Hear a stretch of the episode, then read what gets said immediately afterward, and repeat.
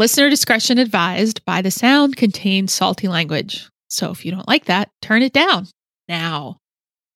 No, now, like right now. Okay. Let's start this fucking show. and it took everything I had not to shout, hold it like a dick, not an ice cream. Like, Why is it tilt so hard? Come. Tilt Why it. is it so hard. Hold it like a dick. That's hilarious. A little bit heteronormative though, or maybe not gay. No, It's No, les- it's not no. lesbian exclusive. no, man. No, That's no, not the it's word. not.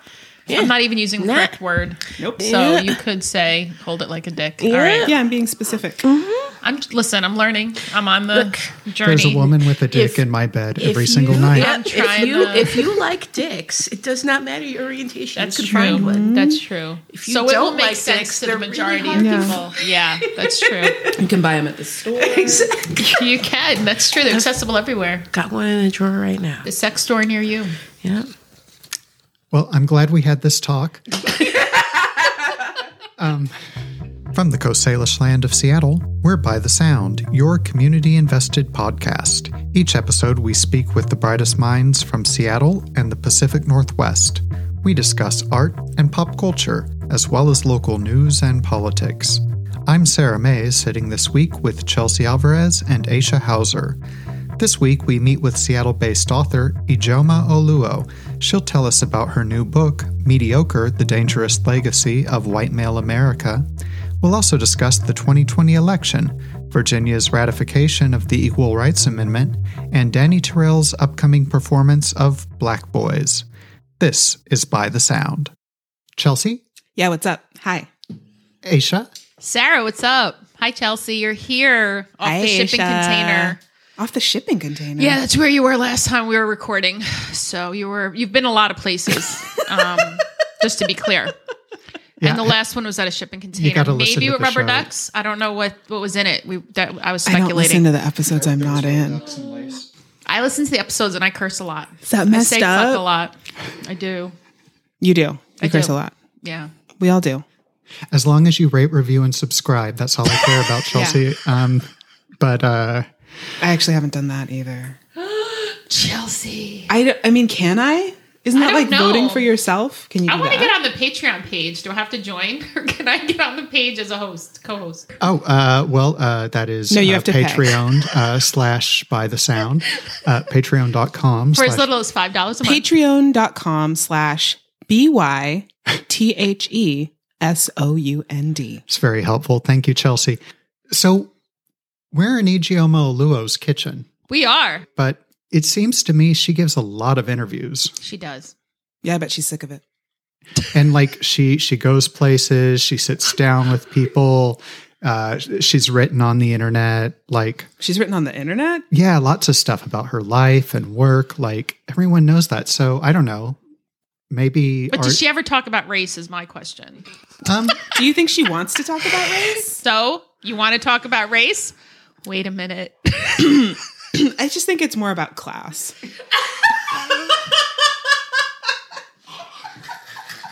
So I was thinking maybe we should just like do a normal type show and and Ijeoma can just chill with us. That So- sounds Yes. great. All right, let's do it. So our guest today is Ijeoma Oluo. Woohoo! She's a Seattle-based writer, speaker, and internet yeller. Her work on social issues such as race and gender has been published in several national, international, and local publications. Her first book, So You Want to Talk About Race, became a New York Times bestseller. Ijeoma was named one of the most influential people in Seattle by Seattle Magazine, one of the 50 most influential women in Seattle by Seattle Met, and one of The Roots 100 Most Influential Americans in 2017 and 2018. Damn. Mm-hmm. But more importantly, Ijeoma has been highly influential at this table. Mm-hmm. I would not have met Chelsea or Aisha if Ijeoma hadn't brought us all together. So, By the Sound, as we know it, would not exist if not for her. Ijeoma, welcome to the show. Hi. Thank you. I'm so happy to be here in my kitchen. We're so happy to be here in your kitchen. Thank you. We're for so happy. me. Something else you did, Ijeoma, that helped create this podcast was about three years ago. You posted on Facebook about how, in the age of Trump, we would be well advised to be looking inward at local community, at building our own community, at looking at our own local politics. Uh, I doubt you'll even remember the post, but it made a, a, a really strong impact on me and where I've tried to bring my focus in the time since. And that has a lot to do with this podcast. So thanks for that. Oh, thank you. No, I don't remember saying that, but it sounds like me. sounds like something I'd say. So how are you doing? I'm good. I'm good. You know, um, I've been home for a month, which is the longest I've been home in two years. And I'm heading out to Minnesota tomorrow. But um, it's been nice to be home with family, working, writing, you know, kind of avoiding writing. Um, I'm doing I'm doing good. As good as can be. It's weird to have things personally going great when the world is absolutely on fire. Um, but you know what? As a black woman, I'll take what I can and celebrate Get it. everything that's working in my life the way it's supposed to. So What's your favorite way to avoid writing? Oh my gosh. um, I mean, makeup's definitely a part of it, right? I, I spend a lot of time putting makeup on. Um, the internet's always really helpful when you want to avoid writing. But also I find just anything else that you have to do or might need to do that's on your computer when you open it up, um, is a great thing to distract you from the writing you're supposed to be doing. Um, YouTube.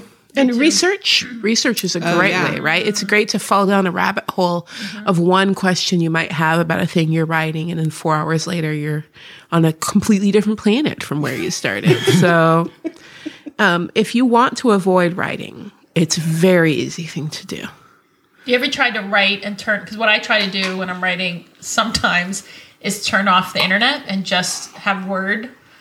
But then that makes me sad. So that only lasts about 10 Yeah, minutes. I've, I've never, I've never heard of that. Yeah, I know. I don't know what you. What are you trying? God, So extreme. Turn the internet. oh my God. Well, put it on airplane mode. What about the? Your phone is there though. Okay. No, I put that on. That's true. You know what? Oh my God, that's the loophole, isn't it? Yeah, no, I don't do any of that. Um, that sounds horrible. I I don't. No, what I actually do try to do because I do have ADD, um, and many writers do actually. Yeah. It's you know it's it's it's one of those things that makes you really good for writing sometimes, um, but it's never good for writing books. Um, it's always great for articles, never good for writing books or for invoicing or getting paid for you know any of those things. Um, is I set timers when I actually need to get things done. So. Oh, do you Pomodoro? I say I don't, I don't know what I don't know what that means. That's like a it's like a time management tool where you use um like a kitchen timer and just set it for like I guess. Um, yeah. No, I, I usually do. I do thirty minutes. So usually what I have is like certain games I play on my computer that are kind of brain stimulating. And so I'll do 30 minutes of writing, then I'll play one of these games so it can keeps my brain going and I don't fall into a rabbit hole that will like an hour later I'm still doing something for writing. And so when I need, really, really like I'm coming up on a deadline, I'll, I can do that for like six, seven hours. I can do that half hour and then like 10, 15 minutes of a puzzle, half hour, 10, you know, and that's really, I can't, my brain can't do more than a half hour um, at a time. yeah. So that's, that's usually what I do when I absolutely have to get through a larger project. If I'm writing an essay, I can knock a whole essay out, you know, in an hour, an hour and a half, and I'll just work through it, but then I'll take a nap. Like my brain gets so exhausted. Um, Yeah. But you know, ADD. Are you saving all your essay energy now for the book? Uh yeah, and I miss it. I miss writing essays. I really, really do. Um, but yeah, I don't have it in me. Anytime I in this last year where I've taken on additional essay work, I've really regretted it because um it's just so hard then to get back into a long form state of mind. It's a completely different writing process to write an essay, uh, unless you're writing a book of essays. Um, versus a book. And so getting back to instead of let's see how concise I can be to let's see if I can make this into 20,000 words, uh, you know, is a completely different way to write. You could write a book of essays. I could, but that's not what Wait, I did. What you're doing. you could go back in time, Joma. Come on now. You're Ijeoma Oluo. You mean to tell me you can't go back in time? Come on now. Is your book done? Your second one? No, it's not. So we're in edits. Um, and yeah, so just still working away, plugging. It's such a, it's a huge departure. I mean, we're still dealing with issues of race in America, but stylistically, it's a huge departure from my last book. Um, In what way? Can you well, say? I mean, so you want to, yeah. So the book is called "Mediocre: Dangerous Legacy of White Male America." Um, the first book, so you want to talk about race, was really looking at things that were really in my wheelhouse, right? Of mm-hmm. course, I had to do a lot of research for the book. I learned a lot in writing the book, but a lot of the subjects and knowing what I needed to include is because I had been talking and teaching and writing on this mm. for so long. But I haven't written a history book, you know? Mm. Um, and, and that's really kind of what this is in a way, because it's really looking at the last 200 years or so, 150, 200 years of the legacy of white male America and Yeah. white, white male supremacy in America. Uh, and what it does in various aspects of the country. And so just stylistically, it's completely different. It's not my narr- it's not my narrative, my history. And yet I'm there, of course. Um, and, you know, I I have a whole chapter about football in America, Oh, you know, and so glad somebody needed to write that. you know, there's no history of me in that other than the time my mom signed me up for flag football, which I do write a little bit about in there. Um, Wait, what? yeah. What was the thinking behind that? Oh, I, you know, the amount of times I look back at my childhood and think, gee, mom, what was the thinking behind that? What was the reasoning? I mean, if we're gonna if we're gonna get answers, that's like way down on the list of things I need answers for. Why did you sign me up for flag football? Why was I the only black person and the only girl in the league? And, and I hated sports. yeah, I just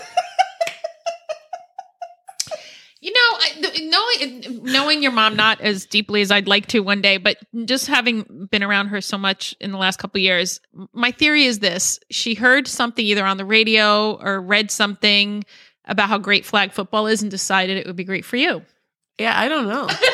I have no idea. I think it was affordable. I think that was Oh, the that's first true. and foremost. Yeah, yeah. Yeah. Um, and I, yeah, outside of that, I don't know why. I don't know. She could have just not, and everything would have been great. Yeah. Um, Okay, so I'm hearing your words, but I am also uh, visually transfixed by your highlighter. oh yes, What? this is Pat McGrath. Ah, Yeah, yeah. So it's that trio. I used to have the original ones. You know, she used to do these really cool, like artsy releases that were really cheap packaging. And you, she would do like 5,000 things and then they were gone forever and people would like pay a ton of Yes. money. So when she re-released the highlighter, I got one, but then the cheap packaging came out to bite me in the ass because it fell apart. Ah, And so then I bought one of the three pan ones. So it's, she has this green gold that like you can't find anywhere It's else. It's such a unique color. Thank you. This reminds me, though, I wanted to ask Ijeoma, um, your the write up, the the press kit, the the thing that your assistant sends out that it describes you on your book. Nowhere do I see the word model, and yet it it seems that you've become a model. Yeah, Yeah, no. Um, yeah, I like makeup. You know what's so funny is I think when I realized that, because, you know, for me, the makeup's just for me, right? And I share it because I'm like super proud of these art things I've done. I'm like, oh my gosh, look at this thing I made, right? Like, Yeah. it's my face, but like, cool, I did this, right? And I, I had, a, I didn't realize the impact it was having on people mm-hmm. until a couple years ago. I was speaking in New York and I was on this panel of black women. We were talking about issues, you know, that black women face around Me Too. And this woman came up to me afterwards and she was like, I came here because I follow you on Instagram. I had no idea you were a writer. That's awesome. That's not surprising.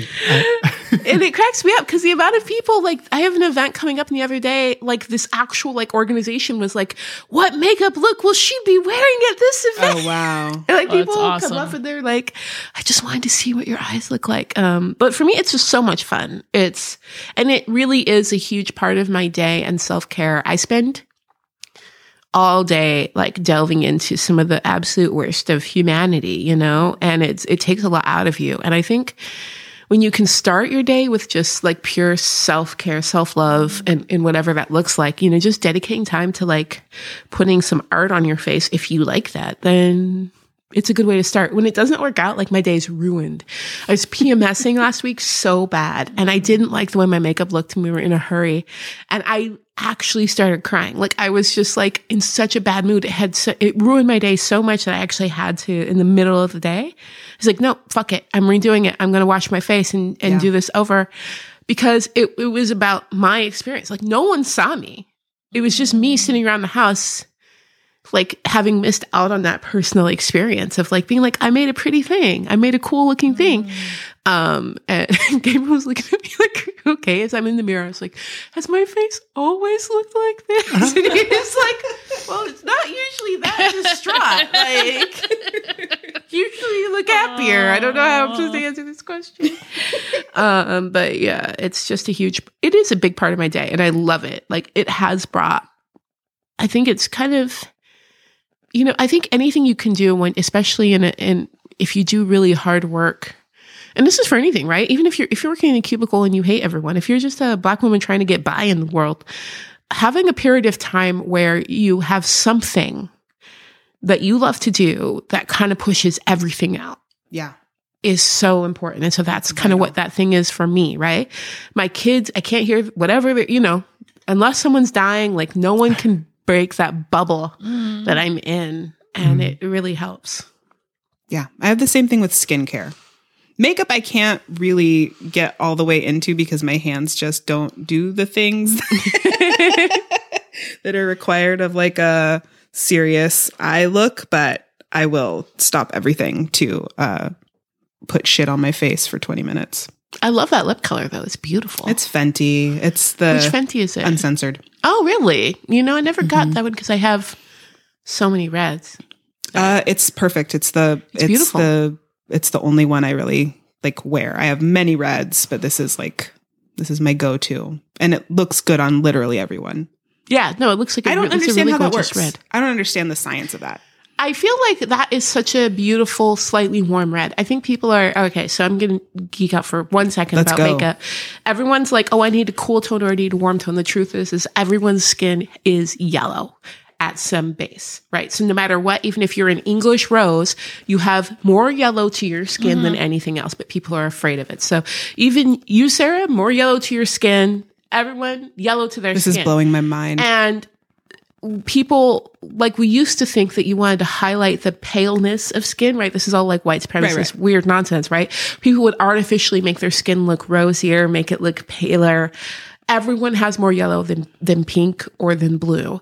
And so anything even with a hint of yellow is going to be more universally flattering than anything else. And that red i can ah. even see it on your skin has the mm-hmm. tiniest bit of yellow in it that i could see it working on anyone. It's not a ton.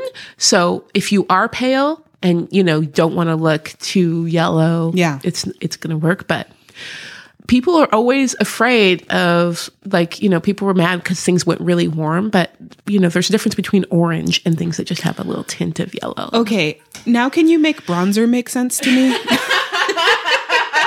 I don't understand bronzer. I mean, bronzer is really about, well, it depends on how you wear it. So a lot of people wear it incorrectly because a lot of people just want to contour with their bronzer. Mm. Right? So it depends on what you're trying to do. I'm wearing a shit ton of bronzer right Are now. you? Oh, yeah. But where I'm wearing it is, so when I contour, I use a contour. right? Yeah. And my contour is right, like my, right under my cheekbones and, you know, like my, my chin. Bronzer is about mimicking what the sun would do. So when I do a bronzer, I put it over the top of Oh. my cheeks like this. I put it over the bridge of my nose. I put it across Right. the high point of my forehead and I put it on my chin. And so in the middle of the winter, I look like I got a little sun and it Yeah. just increases like the glow and the contours of your face. All of it's to really make it look like when you're wearing foundation, like your face isn't a pancake because Right. we're ta getting rid of all of the natural shade variations on our skin. So I was reading a book with my kids the other day and it like made some reference to Grace Kelly and they were like, who's Grace Kelly? And I was like, oh, she was an actress. She was a princess, yada, yada. Mm-hmm. And they were like, well, what did she look like? So we looked up a picture of Grace Kelly and they were like, why is her face flat? Mm-hmm. And I was like, this is just a pre-contour face. They don't Exactly. know what that, they don't know what that looks like. Like they're not used to seeing like what was considered the most beautiful face in like what, 1950? It is flat. Four. Oh It's my fucking gosh. flat. There are very observant. I wouldn't. I mean, when, as soon as you said it, I, you know, her face. I'm like, oh, Yeah, I think like what we look at has evolved, right? So if you see people without makeup, their face doesn't look flat. Yeah. Right? Because we have all these natural shade variations. The sun hits us in different ways. Yep. We grew up in pre contoured faces, mm. but th- we grew up as it came along. And then suddenly we're like, oh, you know, when we think about it, right? Kevyn Aucoin was the early 90s really talking about contouring. That was the first time that was really brought onto the stage. And it was still Yeah. only like celebrity red carpet looks. But that was the first time we started talking about it. And then uh, it wasn't until really Kim Kardashian Yep. posted that photo um, that Mario did of her extreme contouring that people were like, wait, you can do this to your face? And this is how, this is how people look like. And then everyone wanted to do it but then it became so ubiquitous, right? That we see it everywhere and we're Yeah. like, oh my gosh, everyone's knows. And I hate part of it. I really hate part of it because A, a lot of it is really steeped in white supremacy and fat Yeah. shaming, right? Yeah, a lot of that it's we can't, we shouldn't have wide noses. We shouldn't have chubby cheeks. Everything needs to be chiseled. For some reason, no one can have a forehead. like, I don't understand. I know. And I love like what I love makeup for is like celebrating features, right? Now, of course, we all have things we're self conscious mm-hmm. about, right? But the question is, like, what I always like to say is like, who told you this, right? Yeah. So, at what point did you look in the mirror and was like, oh my god, I need less of a nose and I need less of a forehead and I need um, more under eye? You know, like who? Well, it, Who it was my this? understanding that um, contouring was first developed by transgender women, and that you know there is a safety behind it. I don't have sources for this. This is this is just the lore uh, that it was uh, something to you know better pass. I would say it depends. I think I think style wise. So when we look at the history of contouring, I'd say first and foremost it was stage makeup. Right? So you're on stage, Right. you're under a bright light, your face literally looks like a moon if people aren't drawing in dark stripes to give your face structure, right? So that's where like the earliest came from. And then I would say where it started in regular practice was in the drag scene Yeah. Mm. and in, and in trans communities, right? To you know work through these different looks. Some of it was for passing, some of it was for you know culture, club life, you know things like that. And it was not. And, and that's likely partially where Kevyn Aucoin came from part of it too, right? Art school and then also learning a lot from drag culture and, you know, things like that. But there's always been these kind of parallel paths and of course these communities, right? Theater community, mm-hmm. gay community, Yeah. drag community, intersex. a lot, a lot of overlap there in the Venn diagram of Yeah. those three. So this like very extreme contouring and like things like baking. Ooh, yeah. Absolutely. You know, even the use of setting sprays, right? That's the old where people used to take literal hairspray to before a drag show because that alcohol would dry everything down to the point that nothing would budge. Um, I just hope everything everyone does with their face they're doing because they love it. Um, and of course, we all have different things we have to do to get by. We have different job requirements, different things that make us feel safe, make us feel happy. But I really hope that at least when we look in the mirror, like I'm constantly looking and these voices go on and I'm saying, okay, who told me this? Who told me I had to feel this way about my face? Who told me I had to feel this way about my body? And it doesn't mean it e- eradicates everything, but at least there should be something saying it shouldn't feel that way. Yeah. And I try when I put my makeup on for my decisions to be based in what I know to be true about myself. Um, and that's a totally different story than other things. And so a lot of people reach out to me for questions and I can see all the lies they've been told. Like even when I post a picture, people say, Oh, I wish I could wear that. Oh, I wish I could. I can't get away with that color. Oh, I can't get away. Why? Who told you? What do you mean? What's what will happen? What will happen if you put a red lip on? Yeah.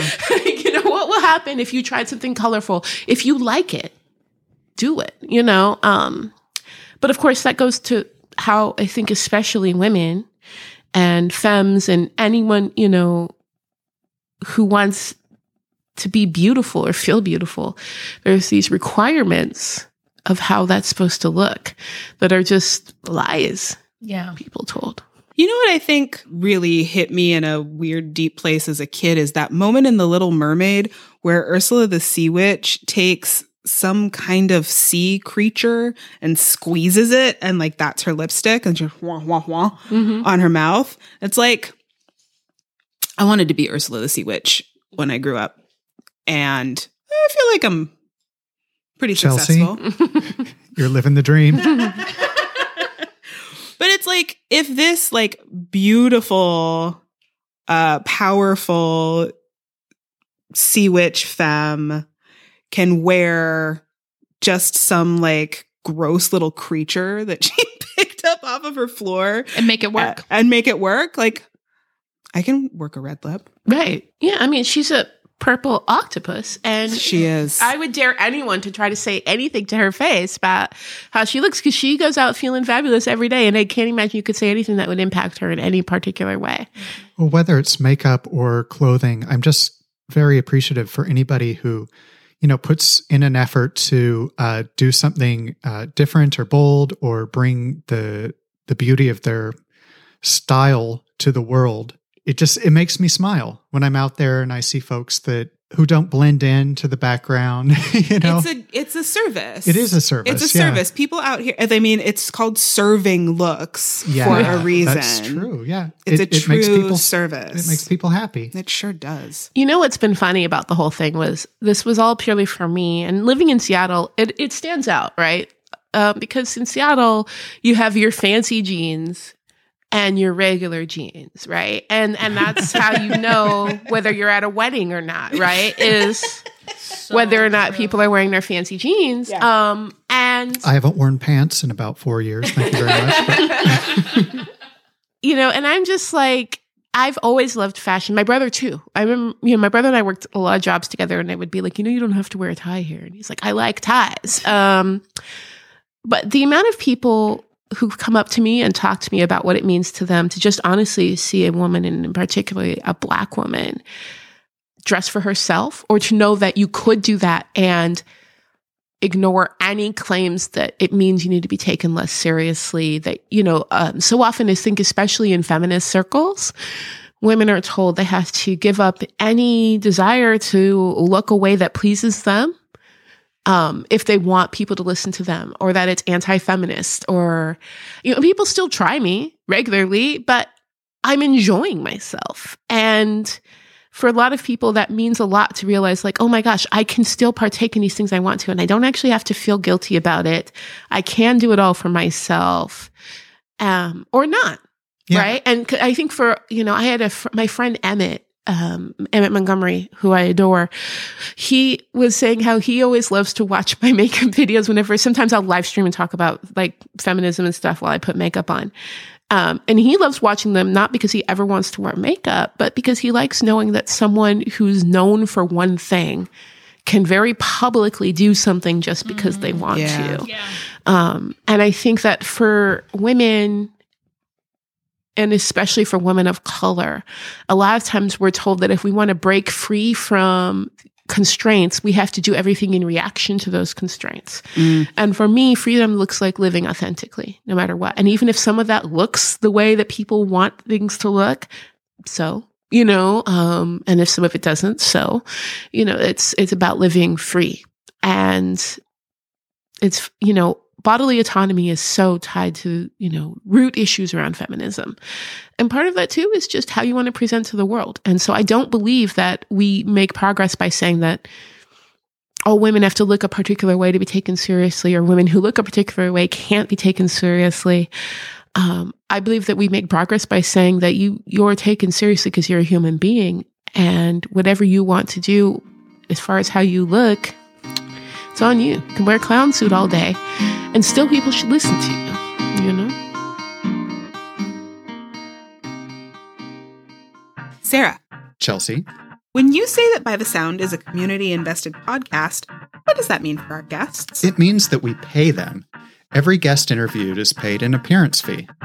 Is it normal for podcasts to pay their guests? No, people say all the time that our time is our most valuable commodity, and yet most guests on radio and podcasts aren't paid a dime for their appearances. Huh. Our show's supporters who donate on Patreon help us to pay our local guest, and in doing so, they're investing in our local community. Are there other ways our Patreon supporters can help us pay our local guests? Yes. By the Sound community members who sign up for the Discovery, Westlake, or Gasworks membership levels are able to designate their first one to two months donations to a particular local guest of their choosing. Huh? If we are able to get an interview with the person they've chosen, then that guest will receive the amount that was pledged for them in addition to our normal guest payment. This is a great way for fans of the podcast to help us choose our guest, create a platform for interesting local people to share their voices, and to reinvest in our own community. Nice. How do listeners get in on this deal?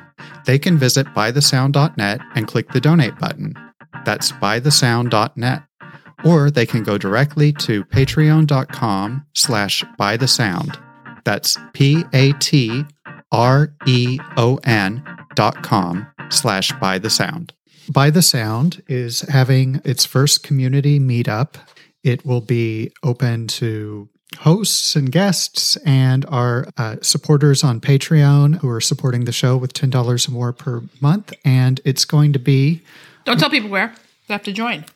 Yeah, I mean that's part of the deal. Like you join and and uh, you you you get an invitation. Uh, I I will say it is going to be uh, right before a really exciting show coming up. It'll be um, at the Moore Theater on Valentine's Day. It's Black Bois by Dani Tirrell, and I'm saying boys because it's spelled like you know W E B Du Bois. I don't know how to begin describing it as I haven't seen it other than what's available on their website for the show, which will be going into the show notes. But Ijeoma saw it or something a lot like it uh, in an earlier incarnation. Can you tell us about that? Yeah, I, I saw Black Bois when it was at On the Boards a couple years ago, and it was so beautiful. If you get a chance to get tickets, oh my god, please see it because like I I took my sons with me. Um, I took my my younger son with me, and it's a beautiful exploration through dance of black masculinity and black queerness and black gender fluidity and it's so beautiful and at times very, very, very painful, extremely affirming. And just the movement and the beauty of these black bodies and expression and honest discussion through dance of identity and pain and triumph it's it's just beautiful and it has some lovely spoken word as well it mixed in with it and beautiful music and art you know i it was so funny because i think my son was nine or 10 at the time. And watching him move around in his seat, watching these people who looked like him move around so free and to see such a beautiful, open and free model of black masculinity, um, black manhood was such a great gift. He he loved it. I loved it. I immediately wanted to see it again. I was immediately heartbroken for everyone who hadn't gotten tickets. Like I wanted it. I I remember going right up to Dani afterwards and being like, "What do you need to do more of these? Like, oh my god, how can I help? What what needs to happen?" Because it was it was so stunning. It really was stunning, and I think that everyone should see it. But I think, and I think especially for the black community, it's, it's such a huge, huge gift to see ourselves and to see this experience given such love and care. I just, it's, it's beautiful. It's beautiful. I can't speak highly enough of it. I can't recommend it highly enough. The moment I saw on Facebook tickets were out, it was like six in the morning and I immediately bought four tickets without even asking anyone else in the house if they were busy. I was like, we are going. I was so excited for it. I bought tickets after you posted, so the three of us are going. Unless you're not, you're in. I know I'm going. She's going. Yeah, container. the, oh, the good. So three you're of us are going. It's um, one night only. It is only uh, February fourteenth. Um, I believe the show's starting at seven thirty on Valentine's Day evening at the Moore Theater. Last Valentine's Day, I spent alone in my bed listening to raccoons fucking on my roof. Sarah, Chelsea, when you say that By the Sound is a community invested podcast, what does that mean for our listeners? Ah, glad you asked. It means that in addition to hearing our conversations about local issues and interviews with our most interesting Seattle area neighbors, fans of the show can join our listener community online by supporting the podcast on Patreon. Doing so will unlock access to our private Facebook group. What are we posting in the Facebook group? Well, in addition to exclusive previews about what we'll be discussing on the show, we offer a curated stream of the best and most provocative local news stories each day. That's dope. How much will it cost to join? Our online community membership is available to all patrons starting at $5 per month. How else can fans of the show invest in this community? Our supporters on Patreon, who contribute $10 or more per month, will receive exclusive invitations to By the Sound meetups at Seattle area coffee shops, bars, and parks, where they could meet By the Sound co host, guests, and other local fans of the show. Sweet. Where should listeners go to donate? They can visit bythesound.net and click on the donate button. That's bythesound.net. Or go directly to patreon.com slash bythesound. That's P-A-T-R-E-O-N dot com slash by the sound. So is, is Gabriel the first like normal person you've dated? Uh, Uh, I've dated a couple. Like I dated a therapist once, and she was really lovely and wonderful. Um, ditto. And yeah, that's it. Uh, yeah, yeah, no, um, yeah. I mean, normal. Gabriel's beautiful and amazing and wonderful, and I love him. Normal. Um, And your fiance. And ex- Can we say that? And and my fiance, yes, and um, yeah, definitely the healthiest person I've been with, and like we laugh a lot. Like that's what we do mostly is laugh all the time. He's always making me laugh. And That's You best. seem very in love. yeah. Which I remember I, I went to one of your events at Town Hall once, and a question that came up um, somehow was about if you had ever been in love. And you replied that you hadn't. And it was one of the, I, I just, I felt, I, I wanted that for you so badly. It was one of the hardest things to hear. Mm-hmm.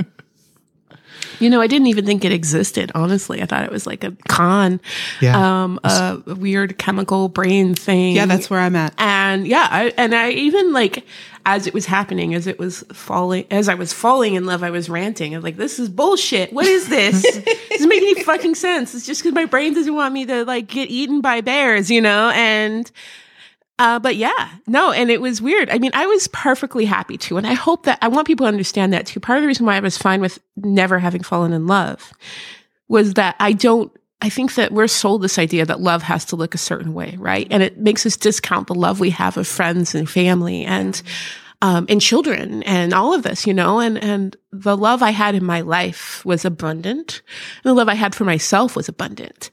Um, and so I was incredibly happy and, and would have been honestly. Um, now, of course, if anything were to happen to Gabriel, I would just completely fall apart, but that's how that works, you know, like you're happy Yeah. without Yeah. kids and you have kids and suddenly you're like, oh crap, now I'm doomed, you know? Yeah. Um, and yeah, it's been amazing and, and weird to just, I don't know, spend every day, like, especially the work I do. I don't have to explain anything, right? You know, I don't have to explain what it's like to be a black person in this world. He knows. And he's always trying to make me laugh and smile and giving support and getting fired up. You know, I always, I always thought if there was a chance I was going to fall in love, it was going to be with someone who was more likely to burn shit down than me. And he's definitely more likely to burn shit down than me. and, and at the same time, like, I'm always joking, um, but it's completely true. If you were to like look at like his search history on like Instagram or Google, it's going to be 50% like rappers and rap lyrics because he's a rapper. And the other 50 is going to be cute animal videos. Like that's kind of the intersection he lives at. Right. And, um, and he loves the kids. He's, you know, just, oh, he taught my son how to skateboard. Um, and is always like, you know, we'll be hanging out, watch TV, and he'd be like, oh my gosh, I wonder what the kids are doing. And I'm like, why? you know, because I'm, I'm like, I'm used to that. You're fine.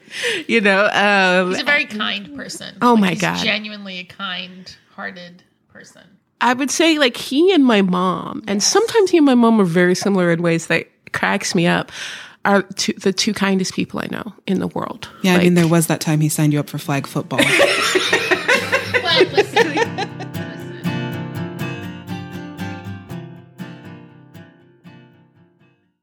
So on Wednesday, the Virginia legislature passed the Equal Rights Amendment, which was first passed by Congress in 1972. And just so we know what we're talking about here, I'd like to read the amendment itself. It's really short. It starts out with some preamble that is it says uh, resolved by the Senate and House of Representatives of the United States of America, blah, blah, blah, blah, blah, blah, blah, blah.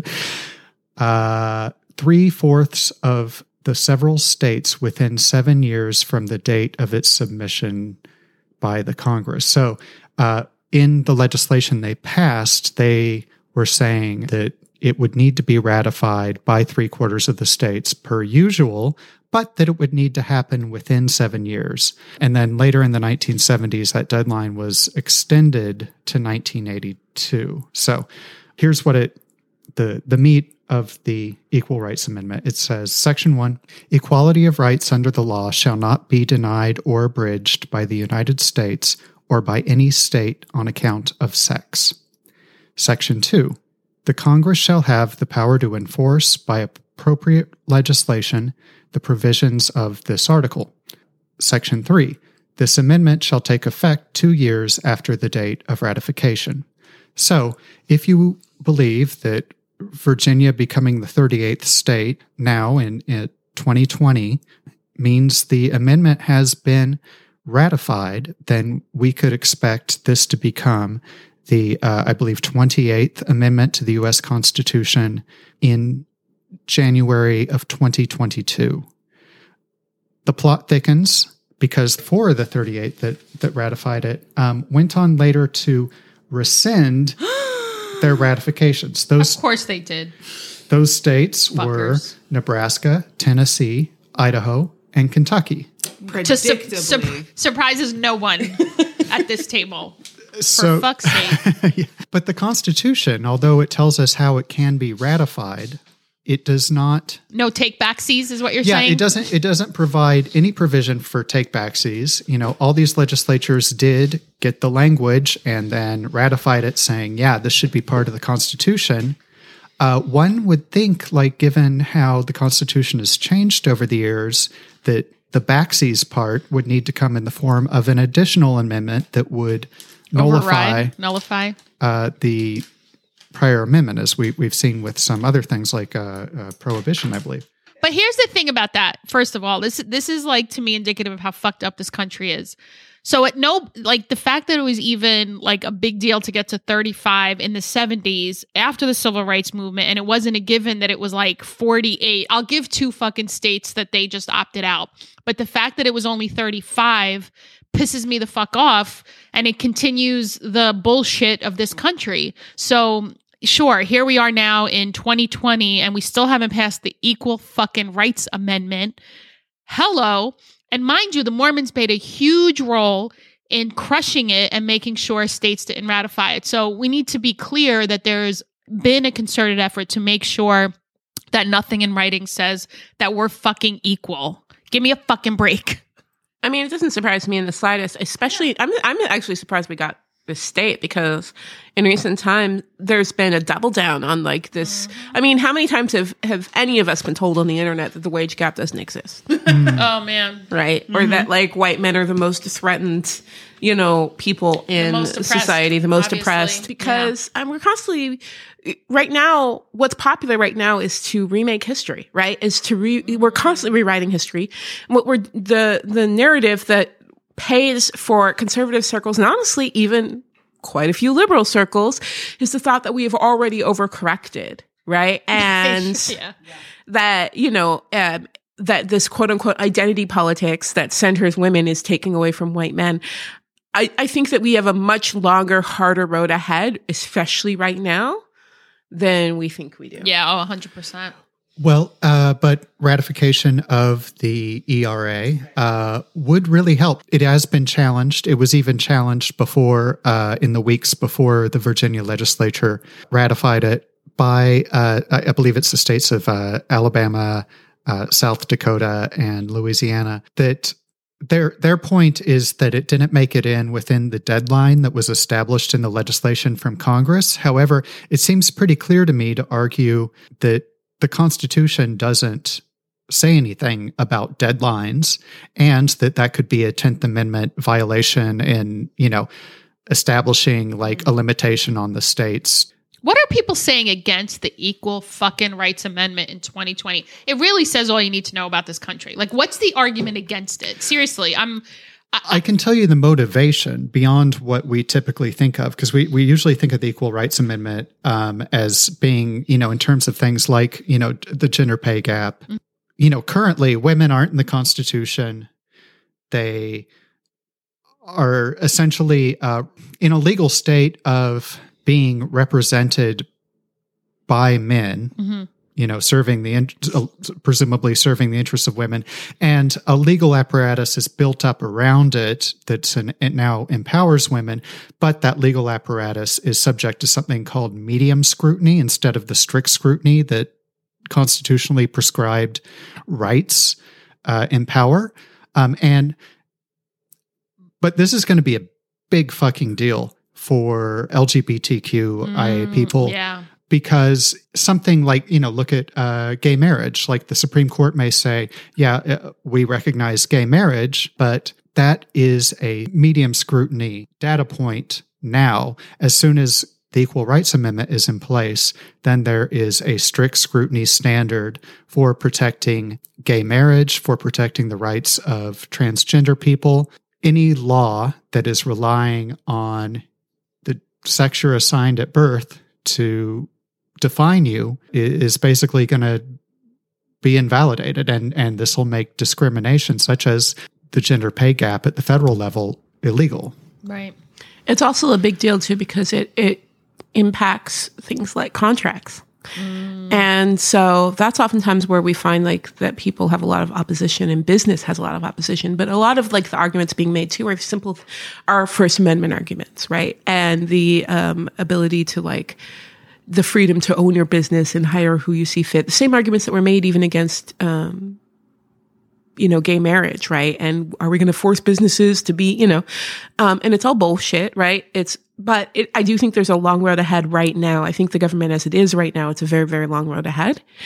I think it matters. I, yeah, I think it's a shame of this country that we haven't, that it's even an argument we're having to have. Um, but you know, it is. And, it's not it shouldn't surprise anyone. That always that's the thing that always gets me. People are like oh my god i'm shocked. What what have you not been looking around this bitch? Because uh i don't know why this is shocking This to is predictable. well it's about 80% of people across every demographic believe that these rights are already in the constitution oh yeah. People believe everything right? People believe that we solved slavery when obama i mean that we solved racism when obama was elected. We didn't.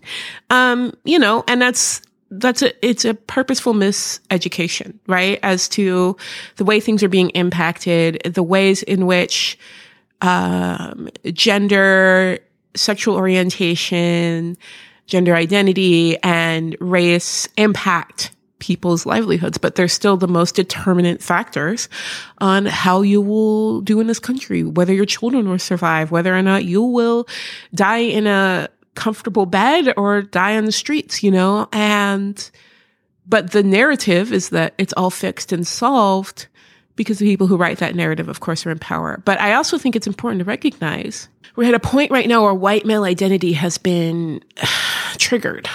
Right. And I, I don't mean that in the weird way of like what trolls on the internet are like, oh, you're triggered. I mean, as in there's an actual switch that goes off to activate white male identity.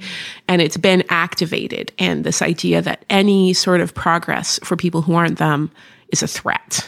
And I think that in this environment, we have to really look at that. We're coming up against that, and we're coming up against it at a time when a lot of the people who are elected to represent us in our government were elected on the premise of that fear. And so I think it has a long road ahead. You know, I think we have a lot of these arguments about what can arguments be made, but when we look at the way our court system is even set up right now, I think it has a very long road ahead. And I hope, I think it's important. I think it's important that we keep talking about it. I think if anything, it's important just so that we know it doesn't, it hasn't been passed. And I wish that it was something that we were willing to make a big deal of. And I mean, we as in the collective left. Mm. But even on the left, there's a huge push away from issues of, of true justice and equality for marginalized populations. And and I think that that makes it even harder because we don't actually, while if you were to stop by someone and say, Do you believe women should have equal rights? Everyone would be like, Yeah, sure, totally, right? I don't even think on the left we have a broad coalition that's like, let's put all we have behind this. And that really makes me sad.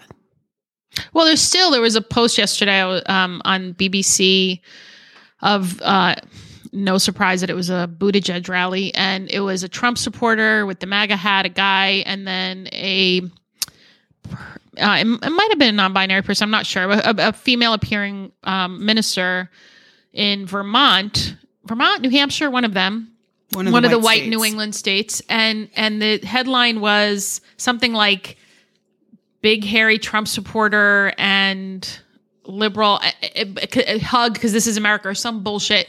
And I, exactly, my Yeah. exactly. I was like, so I'm, I'm like, okay, I'm gonna listen. I'm gonna watch this video. It was like two minutes, and the supposed the liberal person, I put that in quotes, said, "Well, you know, we." You know, we have more in common than, or we have more in common than we think. You know, I thought the impeachment, we both agree impeachment was too rushed. First of all, fuck you. But then the second thing the guy said was, well, we agree that we want the same things, just different ways to get there. So I posted, my commentary was, if your there involves caging children, uh, criminalizing poverty, the poor, expanding mass incarceration, and destroying our education system, we don't want the same things. That let's be clear. And then I had like people comment, white people. Um, well, we have to start somewhere. We have to talk. We, I'm like, what the fuck? What? Co- we're having two different fucking conversations right now. And it, it, what are you? I'm saying that we don't. We need to be clear. You can be BFFs with whoever you fucking want to be BFFs with. Be clear about what you're talking about. Also, are liberals clear on what they want? No, No. No, and I mean, and I think that's one of the great myths of like the the left, right? Is that we're all in the same room because we took the same paths and we want the same things. We don't. and it's complete bullshit. And what I wish is that we actually had a moral center, and we don't. Um, what we have are, you know, personal interests that bring us here. But you know, the truth is, is that as as a group, we fail our morality that we say we subscribe to all the time. And people pick and th- this idea that's really only on the left because the right does not believe this, that you can only pick, that you can pick up certain parts of liberal progressive ideology Right. that suit you and leave the rest only exists on the left. Yeah. right on the right, they're like, you know, fuck you, you're out, you're you're in with this whole thing or you're not, right? Yeah. Like, yeah, you're gonna look for, you know, um, fiscal conservatism, but you also hate abortion, right? That's the rules of the game on that side. On this side, it's like, oh no, no, no, you can be here, you know, only for gay rights if you're a white gay man. And you can you can say that, you know, the rights people of color aren't that important, you know. Oh, you can, you know, be here just for abortion, but you know, don't worry about immigration, right? Or you can be here for race, but you can let abortion go. Um, and we don't have a moral compass. We don't actually regularly talk about what our real values are. We give light words to it, but we don't talk about what it means as far as goals. The right has clear goals. They have legislative goals that they know will accomplish their really kind of gross ideals, right, for society. We don't. We have this fog. And what we're constantly doing is competing for who we're going to throw under the bus to get our Oh, own personal right. goals Right. achieved. And we're never going to get anywhere with that. And I would rather we go bigger. I would rather we say, you know what? I don't care if you're uncomfortable with some of these other people's rights. We're going to stand together with what's morally consistent and we're going to do it, push it forward as a block because that's the only way. We like to think right now that we can find one thing that honestly serves white men above all else and force everyone to rally behind that. And then we wonder why the enthusiasm isn't there. Right? We don't center liberation. We No. do not center Absolutely liberation on the left. And we and we know we center white comfort. Oh, yeah, We the fact that I have to argue about Pete Buttigieg is centering white com- 37. You didn't even know he was 37. I didn't. He's a, he's a youngin from bumfuck Indiana. No offense, Indiana, or offense, Indiana.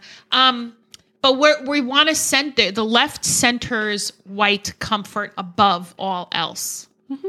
You because we don't want to be oh because I've had more arguments about so supposed identity politics from white liberals Oh, God, than yeah. anybody else. Oh yeah, just just yesterday, there was a, a Bernie supporter trying to I knew convince we were going to me, Bernie. you know, that I just really don't get that he's really doing all of this for my benefit, and if my it's my identity politics, right? Oh, you got burn-splained. Yeah.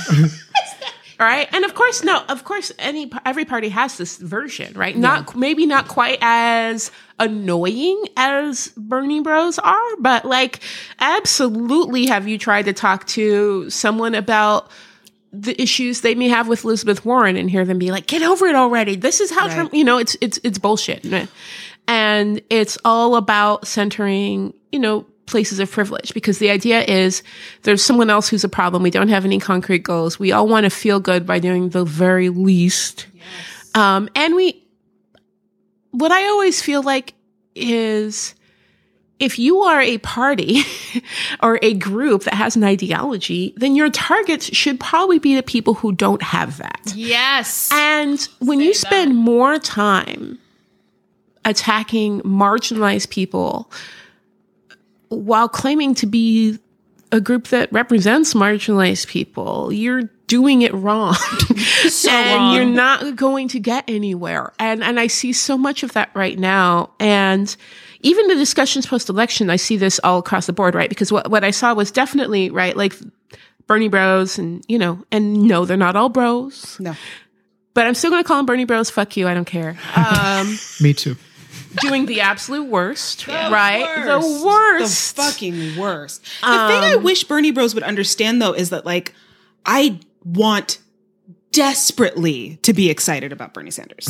I would l- fucking love to be all in with the guy.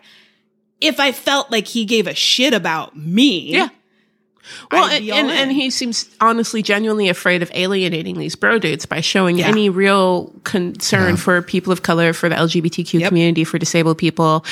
Um, and so, you know, but further, like we had these du- dudes doing the absolute worst, right? And then we had like every Hillary voter that was like, every Bernie supporter is why we lost. No, it's still the Oh, majority of no. Trump voters. It's Yeah. still, Yeah. like we can't, we can't pretend like Go talk to 53% assholes, of like, white women. Exactly. And for like, real. you know, we can't act like these assholes are um, suddenly make math not work anymore, right? like it's not how that goes. My favorite are the people who blame Russia. I'm like, Russia didn't start racism in this country, so give me a break. Yeah, like No. Russia was like, hey, look They, at, took, they look were at- opportunists, but it's not these their fault. weirdos. Yeah. Yeah. It's a it's a fuck shit salad bar. It's Yeah. not like we can It is. just like And it's all when it comes down to it, it's all white male supremacy, right? Yeah. Like trying to Yeah. duplicate itself, make sure that no matter who wins what elections, it still wins.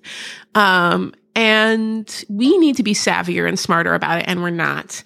And that's why I hate this election season so much. I hate every election season. And I have a degree in political science. I used to live for this shit, you know? Um, is honestly just watching right now how everyone is vying um, to coddle white men. And we forget we don't actually have to do that. yeah. Like, we, there are enough of us We don't have we to do don't that. have to do it.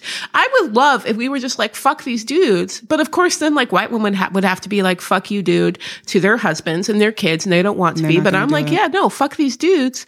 Um there's enough of us that even if they wanted to try and build the white male party and figure their shit out and have their own arguments, it wouldn't be enough. But we can't do that because people have, you know, sold their souls to white male supremacy, even people of color, even white women, especially white women. I am withholding sex until white women elect a woman president. nice. There you go. I mean, Just it's just. Never mind. I am not withholding sex. Sarah's DMs are open. Take that back right now, Sarah. I've learned what a thirst trap is and I intend to use it. What kind of city would you like to see Seattle become? Oh my God. Um, I wish we had a picture of Ijeoma's face when she heard that question. It was priceless. I well, you know, okay. So the thing about when people ask me about Seattle is a lot of people think I'm an optimist, and I'm, which is weird. Um, until they ask me about Seattle, and they I, realize I don't think you're an that optimist. I that uh, the, there was never a child inside me to die, and um, Sorry, I know that's not funny, but you know, Seattle is fucked. Um, what would I like it to be? I would like it to be 30 years ago and have it make vastly different decisions. Yeah. Um, I don't know if there's any saving Seattle. I don't think there is. Now, this is definitely something my partner and I disagree on, right? He's, he's very like, we can do this. I'm like, no, we, we really can't, babe. Um, economically, people of color are already gone. I've, you know, like my community, my black arts community, I've watched just disappear, you know, um, over the, especially this last five years or so. It's just gone. Seattle will always be home because it's beautiful and it's where my family is. But the moment my kids are gone, I'm gone. Where to? I don't know, somewhere where there's more black people where I can like Jesus, you know, like um I would love to I love a place that actually values the people that make the city great. And I know that that might sound very Pollyanna-ish, um but Seattle is nothing without its creators of color and it's but it's trying very hard to be. Yeah. And uh I don't think there's anything saving it short of an a huge economic downturn again, honestly. And I don't think it can save it at this point because I we can't actually get people back that have already left Yeah. and relocated and moved their families. Um, I don't think they're saving Seattle. Um, I think that we, I, I am here fighting for the people who are here and stuck, and it's a privilege to be able to say that I'll be out as soon as I can. And it breaks my heart, but honestly, no, I do not think, especially this last year, watching it in I feel like Seattle has taken full advantage of Trump's America hmm. to say all we have to be is not Trump and has actually done less. Yeah. Oh yeah, I agree. Nobody came together over Trump. They took a breath and they were like, phew, we're Seattle. We don't have to do shit now. We don't actually have to take housing seriously. We don't actually have to take economic justice seriously, right? We can become even more anti-homeless than we were before. We can become even, you know, more of a police state than we were before. We don't actually have to pay attention to issues around salary and wages anymore. We don't have to push for any major changes anymore because we're not Trump. And that's been really disheartening to see. And I just don't think at this point it can be saved. And I'm here. I mean, I'm still here. I still love so many people here. And I still want to, I want to be able to turn the lights out on Seattle when it's time. But also I'm like, oh my God, like to, to do the work I do and to live here and then walk around and see what's happening in this city. And also to like, there's something really shitty about Seattle's been very supportive of my work on paper. Mm. People will buy my books, and they do. Thank you, Seattle, for giving me your money, White Seattle. They will show up at events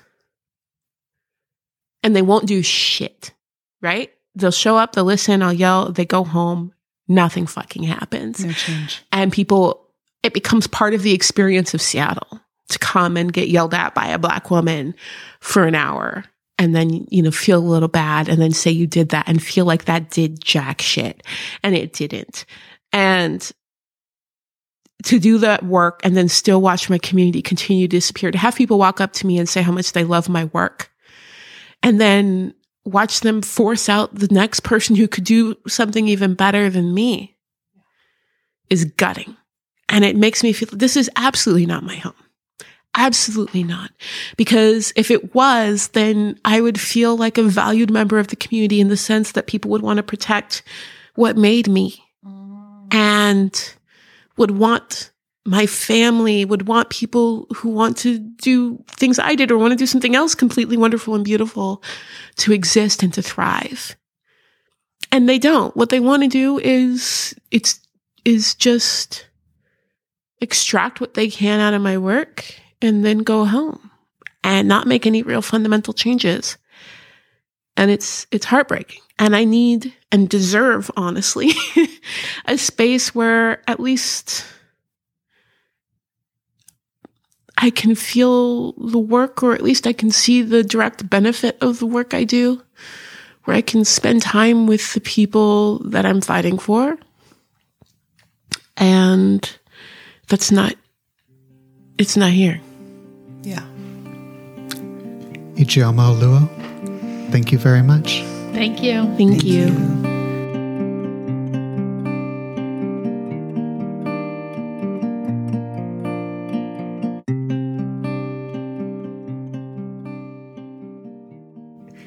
Ijeoma has kindly uh, agreed to stick around with us today for um, gratitude. So, uh, but first, uh, Aisha, where, I, I live here. Practically wait, wait, Yes. What? We're in Ijeoma's kitchen. what side of the red line am I on? Whoa. Whose living room is this? No. That's awesome. Uh, I am grateful for a book, a, a pie book called Sister Pie, and it is a bakery in Detroit, Michigan. And I have been cooking pies because the world's going to shit. And I've made, I brought Ijeoma pie, a strawberry rhubarb rosemary with a crust I made myself. So I'm grateful to Sister Pie and that book. I've also made an aged apple Gouda pie, which I'll make that next. Um, and I'll just continue to bring meat for Chelsea, who can't have any of the pies that I make.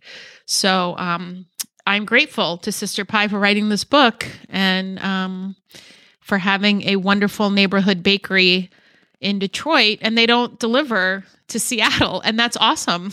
I'm like, you know what? If I want the damn pie, I'm going to buy the book and make it myself or go to Detroit. So thank you, Sister Pie. Do you fly for pie? No, because that's absurd. But I would if I could. not, I'm not even going to a little bit lie. I would go to Detroit to visit Sister Pie. What's your What are you grateful for, Joma? Um, right now I'm really all about head wraps, like all of them. I love them so much. They're cozy. It's cold out. Um, I've been ordering them from this place called Wrap Life Ooh, in. Brooklyn, and they're fairly affordable, black owned business, but. I decided this winter to kind of do a capsule wardrobe where I really narrowed my wardrobe down to like 50 items for three months. And then I realized, ah, shit, I need accessories. Like, like if I'm going to get through this. Um, and also it extends the amount of time I don't have to wash my hair. Like I wear my hair down a couple days and then normally I would wash it, but I don't want to. It's the winter and I just don't like to. I have a lot of hair. I can wrap it up for and get a couple more days out of it till it starts to smell weird, and then I wash it. And so I probably I went from zero head wraps to probably twelve, I think, in the last month. I love them, and I highly recommend Wrap Life too because they have all these different styles and they come fast. They're in New York, and it takes usually two to three days for me to get my wraps in, but I'm all about head wraps. I feel very like centered. I like, I feel like I look the part of like everyone's cool therapist Yeah. and I'm living that life and it's winter, right? Yeah. Sweater season. It all works out great. So that's really, I'm very grateful for head wraps right Very now. Afrocentric Dr. Susan. Right? Yeah. I, I feel like in Seattle that really works too because it's like, It works. you know, luxury. Like, oh yeah, no, I got a therapist, but you know, she's also exotic. I could charge extra. That's awesome. Chelsea Alvarez, what are you grateful for this week? Um, so I've been kind of crockpotting this thought for a few weeks, but I want to express gratitude to Rihanna for not releasing an album in 2019, even though she said she would. Uh, as much as I want to hear the album, I love that Rihanna does what the fuck she wants, when she wants to do it, the way she wants to do it. I am 100% in favor of black women doing what they want. And I love the way she's been like trolling about it. Oh my Instagram. God. It makes me so happy. Yeah. It makes me so happy. I love it so much. Yeah, no, I'm fully in that camp of like, awesome. Yeah. Right? And people are gonna wait. Like she's like, assholes, just keep waiting. Have Yeah. you met her? You wait forever. Have you met Rihanna? Oh my God, no. I would love to. That would be amazing. I don't think I've met my job doesn't bring me to Beyonce and Jay Z and Rihanna? no. Because that's the image I have of you when you go to New York. Really? No, No, no. I just said I just hang out. I hang out with nerds. Like Yeah. you know, I think the coolest person I hang out with fairly regularly is like Jay. Jay, Smalls. yeah. I was gonna say Uh, Jay he's kind of the coolest person, though. he's like, he's a great guy. He's a great Yeah, guy. He's very cool. I had a previous model of like teaching myself self care and self keeping that was um, treat myself as though I were my own child, which was easy enough for me to get. 2020, my model for self care and self keeping is treat myself the way I would treat Rihanna if she were my girlfriend. There it is. There it is. That's Uh, the jackpot. So far, so good. I'm I'm feeling it. I am treating myself very, very nicely. we'll see how my bank account feels about it in a little bit. But yeah, shout out to Rihanna. I mean, just remember, capitalism is a scam. It is a scam. So do whatever the fuck you want. It doesn't matter. yep. Money's imaginary. Uh, what's that? What's that line from Succession? Hardly anything exists. Yeah. Exactly. Yeah. what are you grateful for, Sarah Mays? I am grateful for Aisha Hauser. What? And, oh. And for uh, how she specifically how Aisha's love language is food. uh, and today, yes, she brought pie, which I'm uh, on my way to having some. Um, and uh, uh, she brought me a big tub of rice and beans, which just kept feeding me and feeding me and feeding me. I decided to create a religious holiday around it because it was it never stopped. It just kept. It was a miracle. And uh, that is just such a lovely thing. Um, so th- thank you, Aisha. Yay! Well, I look forward to feeding you more in 2020. This has been By the Sound, your community invested podcast. Special thanks this week to Amy Kennedy for making our logos. Her work can be seen at amykennedy.com. Thanks, Amy. By the Sound is an Ahoy Hoy media production. Ahoy hoy!